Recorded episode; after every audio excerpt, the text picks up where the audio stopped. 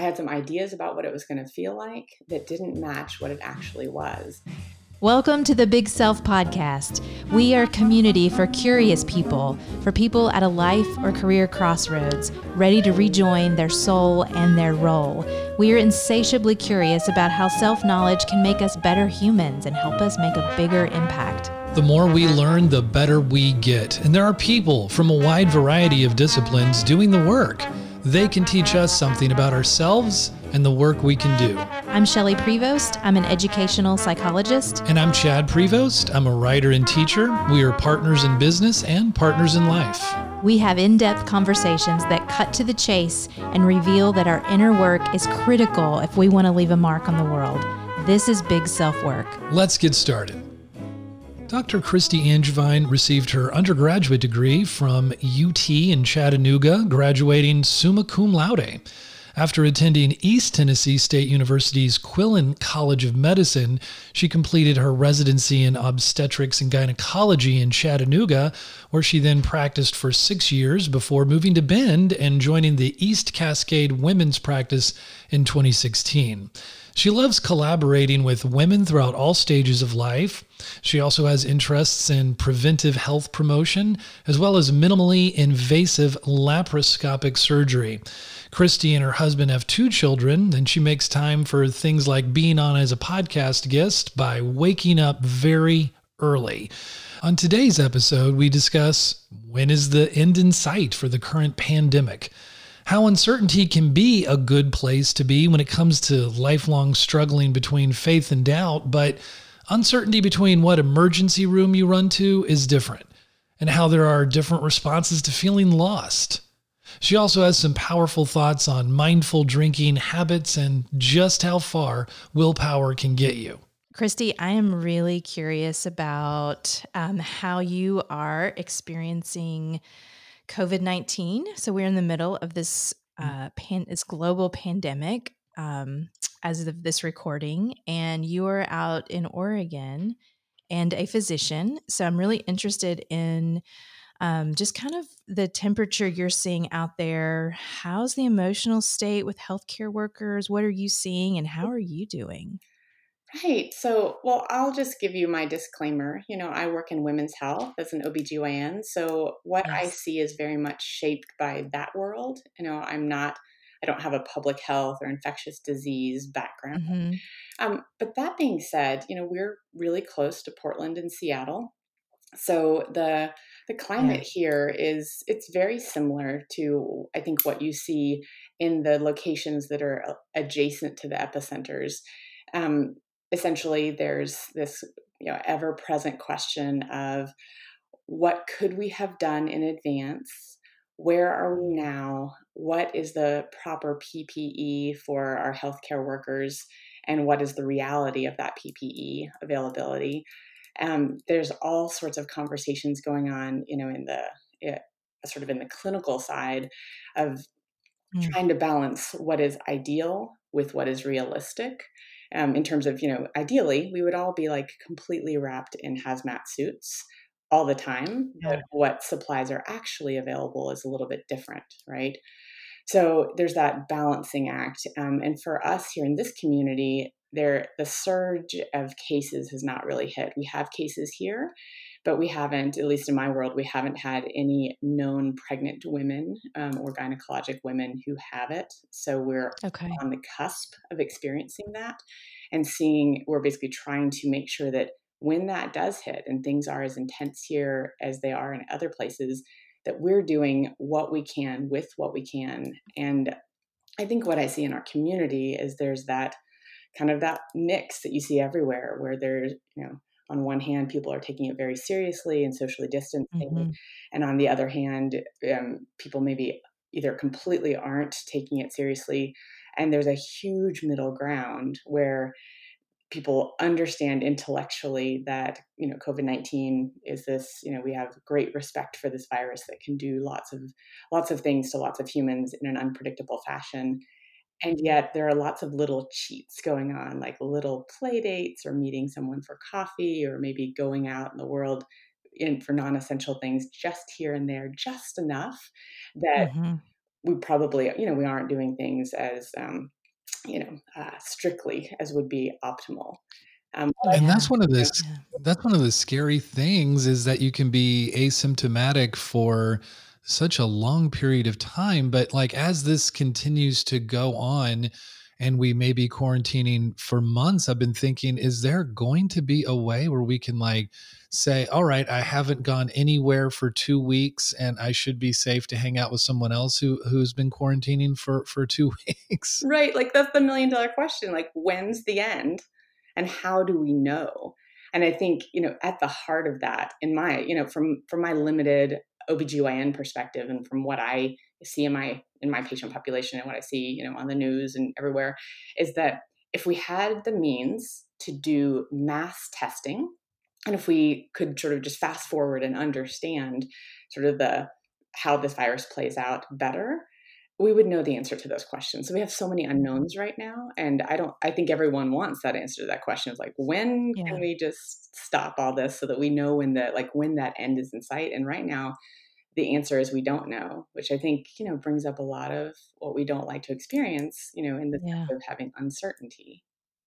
I have stopped watching the news as of Thursday. I just told Chad, I was like, look, I can't, my heart can't take this right now because I'm just prone to anxiety anyway. And then when there's, I'm just swimming in this soup of unknowns, it's just really unhealthy for me. So I said, you know, if schools get closed for the year, let me know. If grocery stores close, let me know. mm-hmm. Like, give me the essentials. And then otherwise, we are doing everything we can to to manage this right now. So, um, yeah, we don't like those unknowns for sure. Absolutely. I think what you brought up is such a great point.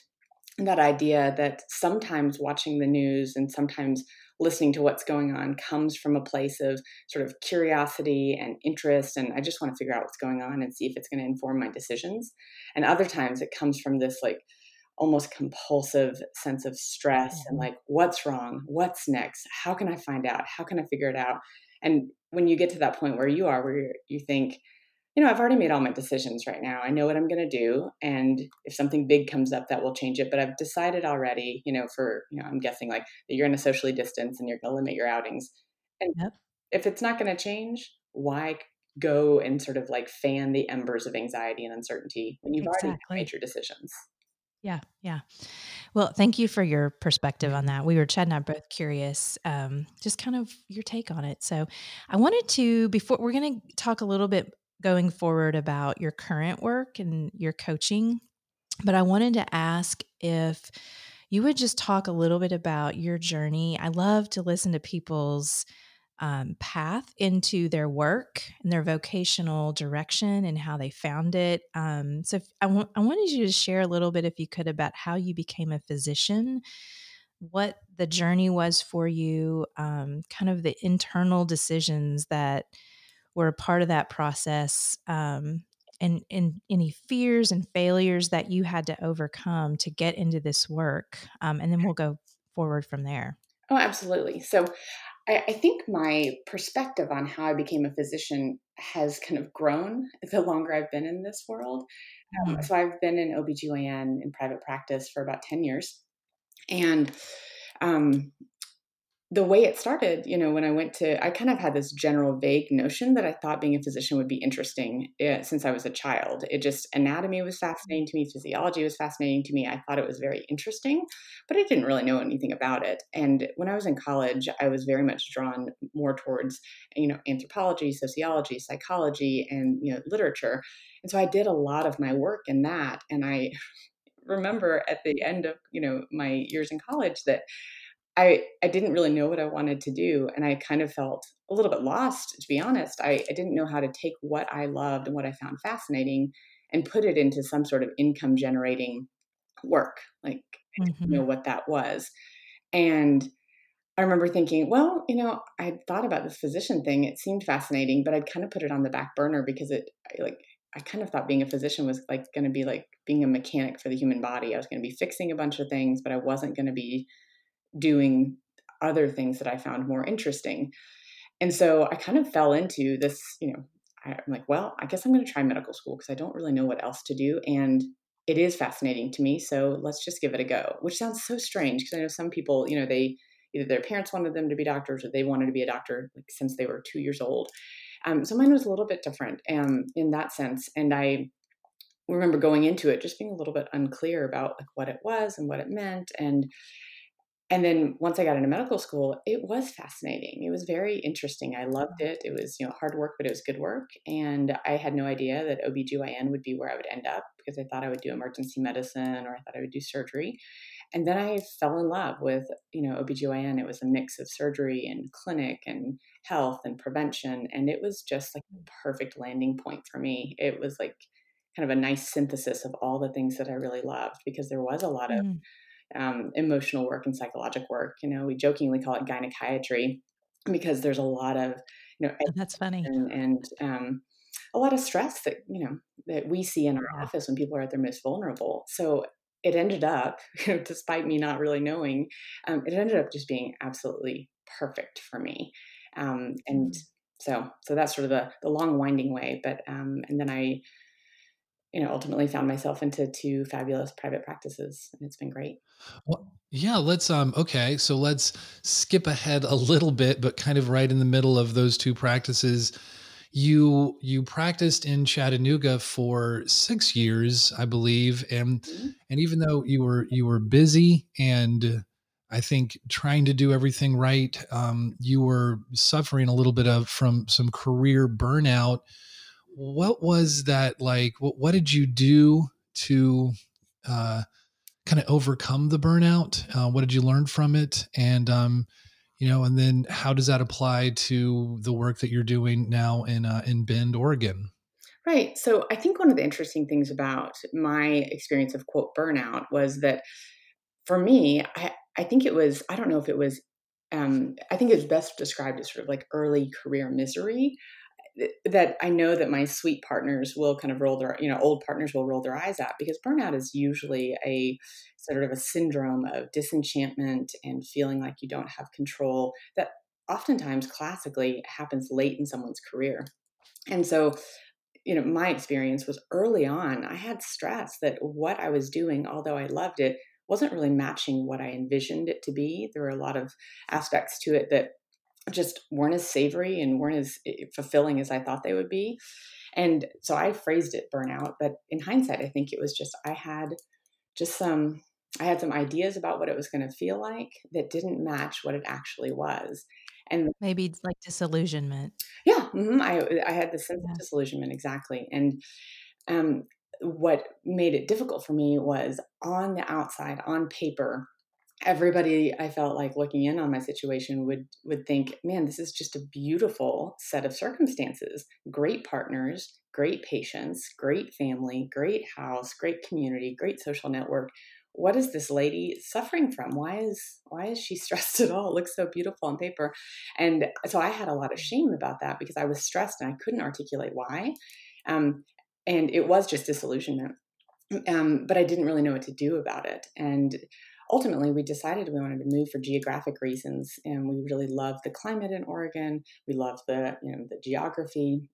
And despite the fact that you know our huge friend set eh, for you know multiple decades was in chattanooga we decided we'd make the plunge and go live somewhere else. And it was a great move for in that regard. And i joined another just like beautiful private practice. My partners here are just phenomenal. Um, but I will say that you know some of my stressors kind of you know followed me a little bit, and what I I sort of stumbled my way into life coaching, um, and learned about it, and realized that there were some stressors that I just now I understand better, and so now I'm busier than I've ever been before um, in terms of how much work I do. And I'm infinitely happier, just mostly because of all the mind management tools that I learned through coaching. Yeah. Well, can you could you share some of those stressors that followed you? Um, you know, the whole idea that we can we can change geographically, but a lot of times those the same things follow us wherever we go. I think there's an Avett Brothers song about that. Well, it's wherever you go, there you are, okay, right? Well, you know, there, that's the famous, that wasn't what I was thinking of, yeah. but uh, but yeah, like what what did you take with you in terms of um, mental scripts or stressors or lifestyle patterns that you really had to confront and um, and how did that lead you to coaching? Right. So I love this question because I, I mean, there's so many people have pointed out this, you know, wherever you go, there you are. The idea that, you know, you can move your body in the world, but you take your mind mm-hmm. with you, you take your brain with you. And, you know, there's a, one of those really funny, you know, Adam Sandler uh, little uh, skits that talks about this. Like you go on vacation and you take your same narrative with you on vacation just because you're yeah. you know on the other side of the globe in this beautiful tropical location you can still have whatever is going on in your mind there despite what changes in your external world you know and where you are in the world and so some of the things that i brought with me uh, were a sense of you know like kind of i'd say like fluid boundaries around overworking and overextending at the expense of myself a sense mm. of um, tendency to be very, you know, focused on people pleasing, being focused on external validation for my mood and a tendency. I don't know anything about that. right? Like, isn't it? like most people are like, oh yeah, I'm pretty sure I do that. Like I've done that as story of my life. Yeah.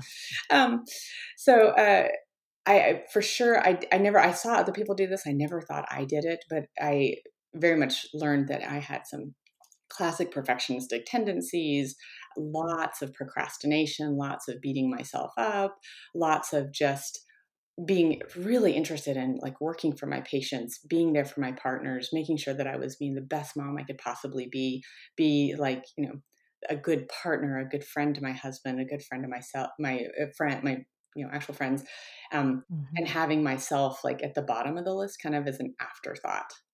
That's what I brought with me, you know. So it wasn't. So my burnout had nothing to do for the most part with my job, with my partners in Chattanooga. Like it nothing to do with that. It was all to do with me. Yeah. It's so so I I do coaching around burnout as you know. Mm-hmm. And I tell people it's not the job, it's you. Yeah. like and it, I think it's a little startling to a lot of people, but by and large, you know, 90 something percent of the time that is the truth.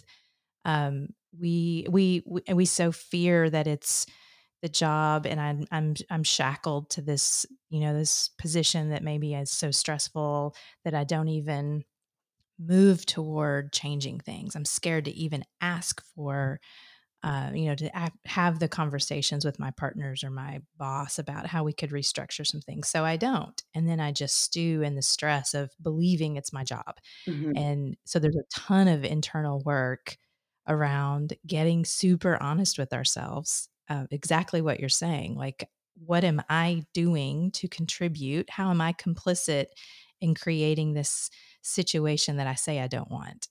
So I think that's um, so the coming to those uh, awarenesses about yourself. Did, was coaching a part of helping you get, get clear on that, or did you get clear on that and then go into coaching? Oh yeah, so no, I was completely unclear okay. on this until I found coaching. I wish it would have been the other way around. I'd feel, you know, brilliant. But no, I I sort of fell into discovering some of the, you know, more cognitive and internal work by, you know, my luck of the draw of finding coaching. Yeah.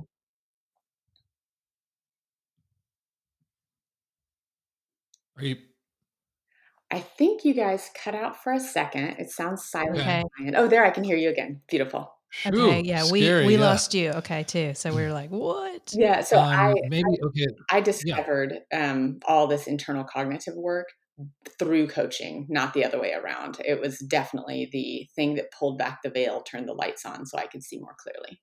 Yeah. So you had your own coach. Is that is that true? Oh yeah, that helped you in that process. Yep. So to, talk to talk to us about how you moved or not moved, but how you integrated life coaching into your practice, and specifically how you're coaching people right now around um, stress and overwhelm, and particularly um, drinking less and habit formation. So, how did you get into that, and kind of talk through your your work in that area? Gotcha. So, um, so I found coaching sort of in this happenstance fashion. My coach helped me, and I realized that the work in coaching, which to me is this really lovely synthesis of you know the lessons that we learn in cognitive psychology, positive psychology, you know, evolutionary biology, meditation, kind of put together in these really concrete tools that. Mm-hmm you know people really glom onto because they're super effective um, yeah. when i realized that how effective it was for me and it reminded me of all the things that i loved in college with you know learning about psychology. I realized there was a, an, an opportunity for me to learn something that i was passionate about that had helped me. Whether i did anything with it professionally or not kind of didn't matter. I, I had no real idea that i would want to you know do coaching as something as a vocation.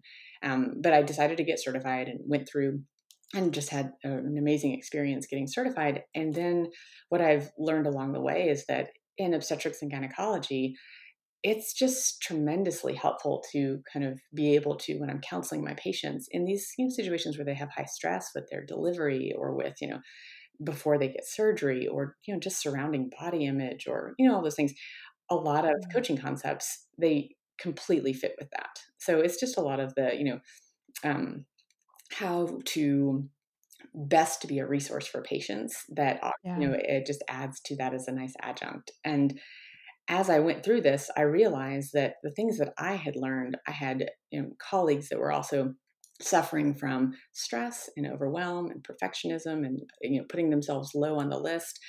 And mm what I had experienced with my stress, you know, as I described, you know, I had what I called burnout. That was just, you know, me not really knowing how to um, manage my own mind. And I was using alcohol and using food and using exercise and overworking and all sorts of things to kind of feel better and solve for my disenchantment um, as a, just a way to, you know, be my best self and kind of wind down from the day and, you know, fix things I didn't see as fixable. And through my coaching, you know, with my experience of coaching, when I learned, you know, what was sort of you know perpetuating these habits that weren't really serving me, I all of a sudden started seeing all my colleagues and you know eh, other physicians who were basically doing very similarly. And I realized that if something helped me have such a you know, profound transformation, it, it could help other people. And if I could be part of that change, wouldn't that be amazing? So I started mm. coaching physicians around habit change, you know, whether it be drinking or eating or, you know, all the things we talked about. And it was just so fulfilling to do. And so I started integrating that in terms of doing that, you know, with a very small number of clients, just because I am quite busy in my private practice. So doing it sort of, you know, in the margins, um, as well as doing it with my clinical, you know, clinical work. Mm-hmm.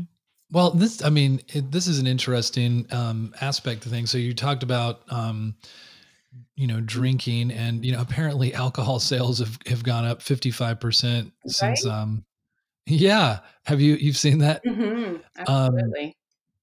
Um, but, uh, so, so alcohol's on the rise and it is, I don't, it's, I think people are struggling with their routines and habits as well. So it's, it's easy to, to drink um, right here right now if someone's listening like what would you tell them to just be drinking less if they're if they're struggling with that right now um, i think too one of the fascinating aspects about this that you've talked about is if you can solve for this if you can uh, unpack and control your mind on this subject you you are empowered to to do so with a lot of other negative habits Oh, absolutely. So, you know, the way I look at this is the our relationship with alcohol or anything that we use to alter how we're feeling or to numb, our relationship with that is kind of a microcosm for our relationship with our thoughts about everything else.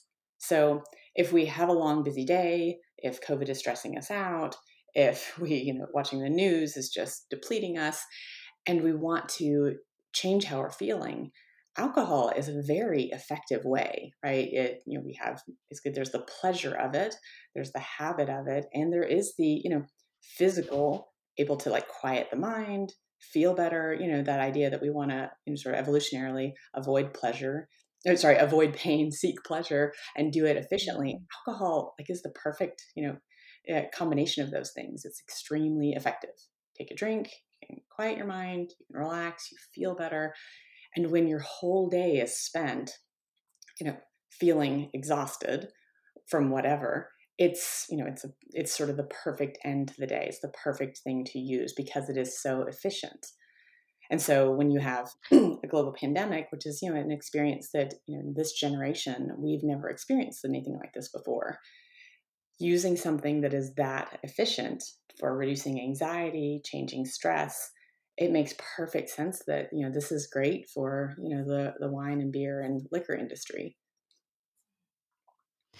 When you are coaching folks around um, the the drinking uh, specifically, but habit change in particular, you know, generally, um, to me, like I think about mindset shifts, I think about mindsets, and I think about habit, which is to me more behavior. How do you address that? Like in, in in our Facebook group, the Big Self Facebook group, that this topic comes up a lot. Actually, I was just telling Chad before we got on, like people are are very aware that they're drinking more than they want to be drinking, whatever that is, and they're aware that they want to drink less. But the the translation to behavior change is so hard.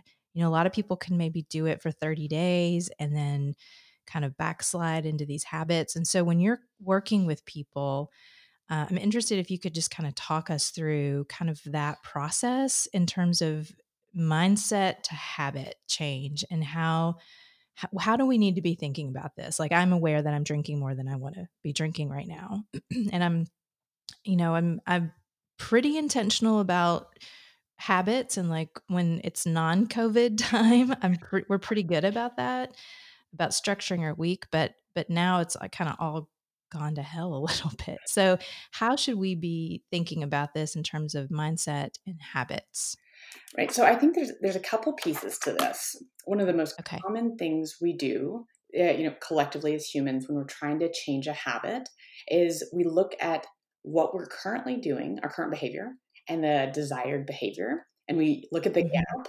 And for some of us, we get stuck in just looking at the gap and you know feeling sort of paralysis for how to bridge the two. Um, yep but we look at the gap, and it's kind of the classic, you know, New Year's Eve. I'm going to join the gym and I'm going to do this thing, and you know, it, where people kind of get excited about the change. And what we do is we jump into trying to make a change. With alcohol, the most common thing we do is we use willpower, or secondarily, we use distraction. So we say, I'm going to make this mm-hmm. change, and I'm going to stop drinking or reduce drinking, or I'm going to, you know, have rules. I'm only going to drink on the weekend, or I'm only drink one drink or two drinks or one bottle or whatever it is. And we make a rule to guide our behavior.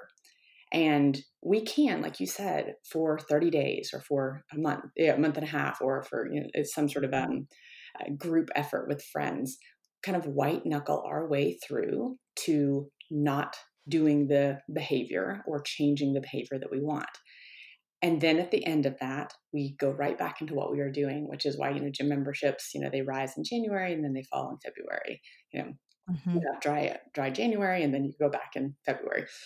And the reason for that is usually because we haven't looked at what was driving the behavior in the first place. And what's driving the behavior is usually some form of emotions and some collective thoughts that we are just, that are our familiar narratives that we, we haven't addressed with willpower. Willpower is, I better mm. not do this. I shouldn't do this. I don't want to do this. And we can do that temporarily, but then that fizzles out because we haven't got to the root. So that where mm-hmm. you have mindset and behavior changes, when they they have to overlap because all habit change comes down to identity change. But you can't just, you know, you, it's which we all know that conceptually, but we can't just say, well, I'm the type of person who just doesn't drink again or I'm the type of person who only moderately drinks and just make it so with a magic wand. There does there's work there, but the work isn't the activity, you know, changing the drinking so much as it is getting behind what's driving the drinking in the first place. And so that's where a lot of the coaching that I do comes to, where we have to discover what are the common emotions and what are the common thoughts that are there that are driving the drinking in the first place. And so the way we do that is we say, okay, so I'm drinking more than I want. So why am I drinking? What's behind that? What's usually behind that is something simple like just an urge to drink or desire to drink and answering that urge. You know, I want to drink, I have a drink. And that habit of when my mind and my brain tells me I want something, whether it's a cookie or to turn on Netflix or to shop or to procrastinate or to have a drink, and I answer that, that creates, you know, we, you know, with classic conditioning, creates conditioning that over time becomes familiar, and that's where the habit comes in. And so mm-hmm. unpacking that habit, the key that we usually miss is that we just try to focus on the behavior without getting behind it. So what I do with with a lot of my coaching is I help people understand what they're trying to numb from, like why the habit makes sense, because the habit gives us a benefit. There's a great benefit when you have been overextending and saying yes to everyone else all day long, and finally you come home and you have some me time that is signaled mm-hmm. by food or alcohol. Like there's a benefit there, and there, there, it just happens to have like some side effects that people don't like, especially with drinking, like with poor sleep or poor health or something like that.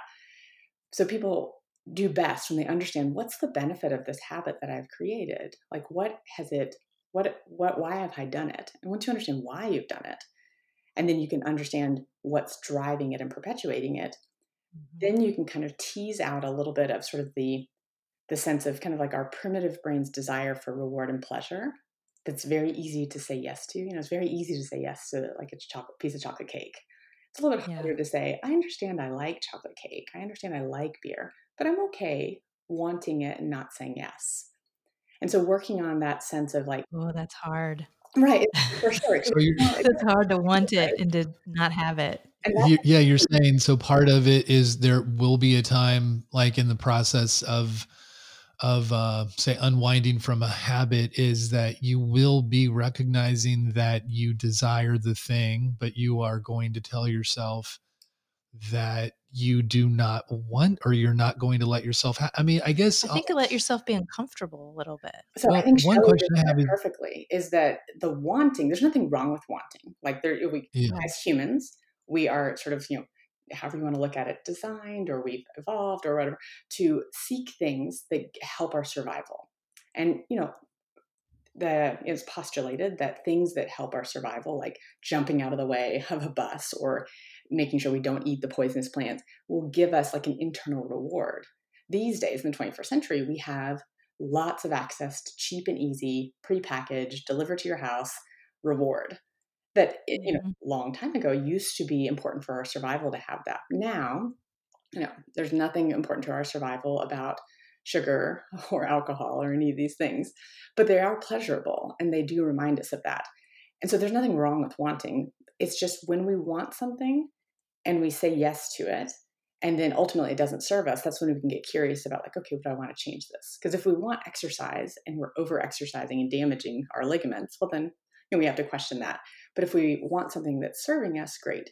So with alcohol, you know, specifically, the wanting of it and the willingness to be uncomfortable at first with being like, yeah, I, of course I want this. I want alcohol. It's something that I've done for a long time. I want it, but I'm willing to sit here and want it and actually just feel the physical feeling of wanting or you know, an urge or desire, like just feeling it in your body and kind of doing a body scan and be mm-hmm. like, all right, I feel a little bit of, you know, like a pulling in my chest, a tightness in my shoulders, a little bit of like maybe agitation, and recognizing that maybe it lasts 30 seconds or five minutes or comes in waves or whatever it is.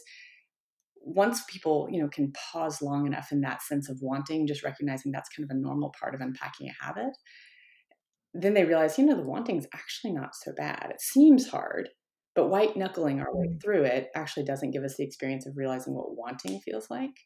And when people become, mm-hmm. you know, they can perfect that skill of sitting with the discomfort of desire, knowing that like the day before I've planned that I'm, you know, I'm not going to have a drink today. And when I want that drink, I'm going to allow that urge to be there and I'm going to feel what it feels like in my body. I'm going to sort of describe it like a researcher and be like, I feel this, I feel this, I feel this, and just sit with it and kind of observe it. And then notice that mm-hmm. wanting is actually not so bad then people can practice that as a habit and before long the, those the urges for wanting to have a reward they kind of fade in a way that is mm-hmm. impossible mm-hmm. when we use willpower wow that's that's interesting I that, love that that is a really um thoughtful i think takeaway uh, on the subject another thought i mean if i'm pursuing my curiosity on this uh, subject a little bit um, you know, when we take things away, don't we also kind of leave a void of how we were using our time? Should are there habits that you recommend of other things that we should do, or is it just like no, not necessarily? Just be mindful of what you are taking away. Right. So I, I think there's so many ways to look at this, right? The first thing is that we have choice with what we want to do. That sometimes when we're using our time you know, and it's classically after work for a lot of the people I, you know, coach. They're kind of overachievers, overworkers, and at the end of the day, or you know, on the weekend, their alcohol or their food is a way to wind down and create space for themselves. And so, if they're going to remove that habit, there's the question that you ask is one of the most common things. Is like, well, what do I do instead? what now? What? And we all get to decide. But what often happens is when people change that habit, is they realize what they were numbing from during the day, whether it was just all sorts of, you know, thought, very simple thoughts like, I got to go, I got to do this, I got to get dinner ready, got to get the kids ready, got to, you know, the uh, sense of the, I gotta, I gotta, I gotta, or just, um, you know, whether it can be more intense emotions, there's something that they were solving for. And so when they stop solving for that, they notice there's just a lot of things that come up. So it's not like they don't have something going on during that time where they're not drinking there there's actually so much going on and that's like the perfect time to kind of get back to like okay what is going on in my mind? What what's been there all day long that makes this a great solution? And so one of the you know the the two classic ways that we usually stop a habit and try to change to something else is willpower and then if we don't use willpower we use distraction. And so even when we say okay i'm going to make a plan i'm not going to drink or i'm not going to eat you know piece of cake whatever it is and then the time comes and we have the urge or the desire to do the thing that we had decided that we weren't going to do and we don't willpower our way through people will say well you know what? I'm going to go take a bubble bath go walk around the block i'm going to turn on a podcast open a book and kind of busy ourselves away from that discomfort that is a natural thing to happen when we're changing a habit. So i usually don't recommend that somebody replace one habit with another habit until they have figured out what was driving the behavior in the first place and then, sure, if they want to intentionally do something else with their time, beautiful. But doing it from a place of, mm. yeah, sure, I want to do these things. Sure, I want to drink. Of course I do. You know, like with a sense of acceptance of like, of course I want to drink. I've done it for a long time. No big deal. You know, people who drink alcohol regularly, of course they want it when they stop briefly. And feeling that discomfort all the way through and processing it in a way that allows us to actually be with that discomfort for a while and then being like, you know what? And actually, I think going for a walk sounds like a beautiful idea. A little bit uncomfortable. I kind of mm. feel antsy. But I think going for a walk and bringing that with me and not running away from that sounds like a good idea right now. So I hope that answers your question in terms of like, you know, what do you do? But I think yeah. very easy to try to fill our time and basically not be addressing that root cause if we replace one habit with another as a way of busy yeah. distracting. That's a, I was just thinking like so so much of what we do, what I do is solve for the symptom instead of giving myself time to get to the root. And cuz I'm sitting a question I ask myself a lot, okay, is what am I escaping from? And I have to sit there and really do the work around that. Like okay, for me it's usually stress and then I have to say ask myself, okay, so what am I stressed about? And then I have to, you know, unpack that a little bit well, I'm putting way too much into 24 hours than is humanly possible. Okay, well, why am I putting way too much into 24 hours? So it's that process of unpacking, and we can't do that work if we're numbing from it. Oh, you said right. And so I think there's this kind of catch that we can't do the work to stop the drinking or minimize the drinking, um, and vice versa. Absolutely. I think you said it so perfectly. Is you know when we are looking at a habit, I think it's key to get behind what's driving the habit. And sometimes that's just, we just need a little break from our brain mm-hmm. from the day. And you have to, yeah. you know, to get to the root cause as opposed to just solving for the behavior. Like you said so nicely, you have to get to what are the sort of like the regular thoughts that I'm thinking? What are the regular beliefs I have about myself that are the little kernel that have fueled this habit and how can i get back to those and be curious about those and like you said that whole like i'm squishing so much into 24 hours and mm-hmm. sometimes at the core of that because i hear that a lot you know from the physicians i coach they're constantly on the go and they and yet they don't feel like they're ever getting to the end of their to-do list they don't feel like they're ever mm-hmm. accomplishing enough it's never enough and so they're just exhausted and they just want a little break at the end of the day so it makes perfect sense yeah. But when they can get behind what's driving that desire to just go, go, go, go, go, go, go all the time, that's when they can kind of solve for the you know the bigger issue, which is more the mindset yeah. issue. Totally. Yeah. Um, well, I, you know, I just, um, sim- similarly, I think I just read a statistic that over 75% of people are saying that uh, COVID 19 has negatively impacted their habits, routine, or structure. So, do do you have any suggestions for how we could improve on developing some habits or structure around our daily routine while we're working uh, so often from, from, you know, remotely or from home? Yeah, so I do think that this, I mean, this also gets to the core of what we're talking about with when we have a desired set of behaviors, you know, things that we do that, you know, we they fill up our cup and we want to do them. And then all of a sudden the scenery changes and what we have what has worked so well for us before is altered. Then we have to come up with a question of say, okay, why is it that we wanted those things before? You know, like what was it that we gained from going to the gym from being social you know what was that? And the reason i put it this way is because usually the reason why do we do anything is for how it makes us feel or how we think it will make us feel. So mm-hmm. you know we exercise because we know it's healthy we like how it makes us feel there's a sense of accomplishment it you know it does all these things but it's usually because of how it makes us feel that we're doing these things. And so there's when there's an alteration you can just ask with this alteration with you know what has changed for me now what are ways that i can feel how i want to feel even though you know things have changed? And i think what this for me covid is like this wonderful invitation to be more innovative and be more creative and I, I think where we can get a little bogged down is we can look at all the ways that things have changed negatively. Be like look i can't do this i can't do this i can't even do this i can't even do this.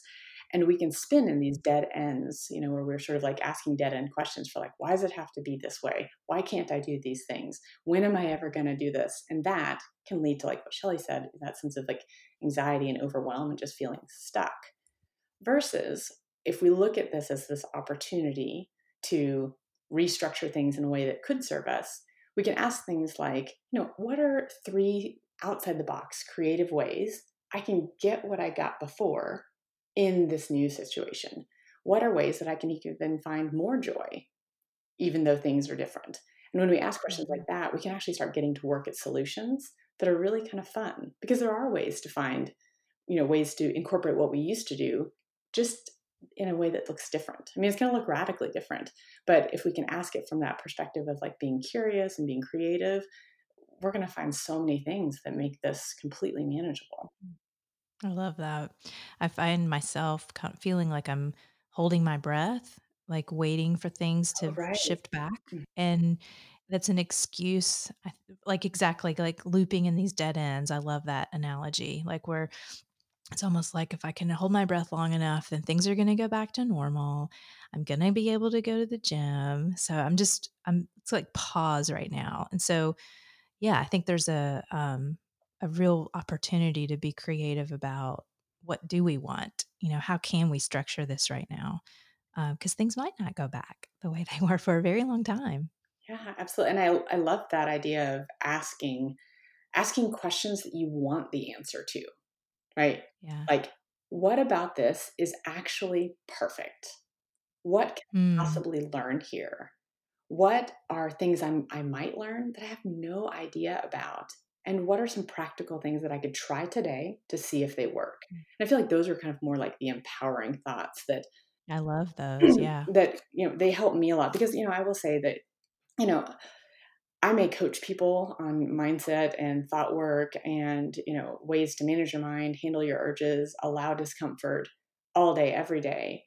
But, you know, I'm human too. And I'm right. very much living, you know, the stressors as well. And I've, you know, ultimately had to use you know, not er, not had to but have gotten to use this as a great opportunity for me to look at some of the assumptions i had you know because i kind of walk around with this idea that you know the, um, yes i know that life is short and unpredictable and things are uncertain but it was more intellectual and more mm-hmm. like a vague notion now with covid it is very clear that it is possible that i could go to work and get sick and bring it home to my family and you know have my spouse get sick and be hospitalized and I can't visit him. Like all these things are very concrete now, right? And so that idea that, you know, I've never had control over my own mortality and I don't have control over you know the health and the well-being of other people. Um, it's always been there. It's just not something that's been sort of in the forefront of my mind. And so mm-hmm. managing that sort of the the fact that that's always been there but i've never thought about it has been in a way helpful because it's really helped me and this is i think the gift of covid-19 for you know this you know for our culture is that it's helped me see what truly matters most to me and what's just a bunch of a bunch of garbage and things that don't yeah. really fill up my cup so I, i'm keenly aware of the things that matter most to me right now and in ways that maybe i was sort of aware of but now you know, time with my kids not being distracted not being worried about some of the superfluous stressors that's really important to me. Connection with my spouse, making sure I'm taking care of myself, getting great sleep. Those are huge priorities. And so looking at this as an opportunity to ask like what is perfect about this definitely is some a question that I it it served me better than why does it have to be like this? Mm-hmm. I like that. I think that, that that that's a way to shift the mindset. Shelley, you often talk about gratitude, the research behind gratitude, and how that can really, you know, impact the power of our um, being and and doing. So we're going. We ask um, our guests the same three questions as we wrap up, and so we'll ask you those now. The first question is: What are you reading? What book are you reading, or podcast are you listening to that you're learning something new and it's leaving an impression on you? So I will go with the book that I'm reading right now, which I feel like okay. I'm trying to read this book for a long time. I keep getting off track. I don't know if that happens to you guys, where you know you're reading the thing, you're just enraptured by it, and then you know life gets busy, and then you, you know, yep. it takes you forever to read it. Um, but the book that I'm reading right now, uh, that I'm trying to finish, is Essentialism. You know, the discipline. Oh yeah, Greg McKeown. I don't know if you've read that one, but really love. No, I've heard it's fantastic though. Yeah, I think it's I, and I think it's such a good fit for what's going on with this right now. Hmm. Essentialism. That that's an interesting takeaway. Um, well, okay, and our for our second uh, question that we always conclude with, uh, you know, obviously you're a morning person. You wanted to conduct this this uh, podcast very early. What's your morning routine like, Kristi? So um, I would say my morning routine has evolved, right? Um, but my morning routine most mornings is I get up somewhere between like I don't know 4:30 and 5:30 in the morning, and I stumble out quietly and get a cup of coffee, and then I go to our little like you know kind of this mini office area, and I either read or write, and then my kids come in and say hello to me and we go from there. So you start really early. Mm-hmm. Yeah. Okay, last question. What does uh did we lose you? You've cut out just a little bit, Shelley. Can you repeat your question? Okay. Yes. What does big self mean to you? Yeah, so I, I love the phrase "big self," um, and I think when I when I first heard that with you guys, and when I think about that idea of big self, for me, it means it's sort of this idea for me of like, who am I, and what is the best version of me, and how is that going to unfold? Um, so, big self being you know sort of this um, not like reverence, but sort of an appreciation for all the you know power that we have of taking ideas that are in our mind and making them reality and being willing to be you know sort of have the full range of human emotions along the way and knowing that you know there are challenges and there are failures and there are things that we do in our lives that help us grow and that through changing we do experience challenges and when we do them from the perspective of knowing that we are constantly evolving and that we are constantly basically just trying to be the best version of us and tap into our unique strengths and kind of that sense of you know our zone of genius where our zone of genius meets our flow um, when i think of big self i feel like it encompasses all of those mm. things and it's i think one of the things that to me has helped me when I think about the concept of big self is big self it's not just limited to the positive self and the cheerful and the gratitude and the you know a sense of contentment. It includes everything. It you know there's there's everything there it's not just the positive it's that nice balance and the willingness to accept the whole package in a way that's not like fighting against the negative. Mm. that makes sense yeah. oh, that. it does. Love it. Yeah. And I think, you know, as we've gotten to know each other a little bit more, Kristi, like, I feel it. I mean, the whole big self journey, I think you have beautifully personified. Um, I think you know the integration which you're talking about of of positive and quote negative aspects of ourself, but how how you have done that work and now you're making such an impact uh, with that work. You know, in the coaching you're doing, the practice you're doing with women you know that to me is exactly what this this whole community and this whole mission is about is bringing all of that. Like all of it is your your giftedness and then and how you serve others with that so well. Like i think that's exactly what big self is. So we have loved having you on today. Well i've loved talking with you guys. Like I, Shelly, I think you have done, you guys have both done such a phenomenal job with finding out what your strengths are and distilling them and then creating something that is meaningful to you as well as this entire community of people. Because everything that you guys you know discuss and talk about clearly resonates beyond just a small group. I mean this is something that this work that you guys are doing is important work. And it's it's phenomenal to observe from afar so I, I oh, wow. Well, thank you very much. It has been great having you on, Kristi, and we want to just wish you is be just be safe. Uh, I know that you can't stay quarantined completely, so we are thinking about you and your family. Um, thanks for making some time for us uh, this morning. Yes, thank you so much for being on and sharing your your wisdom and your work. Uh, I know it's going to impact people, so I, we really appreciate you. Thank you guys as well. I hope you guys stay safe too. Thank you for tuning in to the Big Self Podcast. If you'd like to learn more about us, join the community on Facebook at the Big Self Society. You can find us at big underscore self on Twitter, and we are also at the Big Self Society on Medium, where we feature and curate content on topics ranging from psychology to creativity and productivity. We'd love to hear from you. What show made an impact on your thinking, your habits, your decision making, or anything else? And anyone you'd like us to reach out to and have on the show, let us know.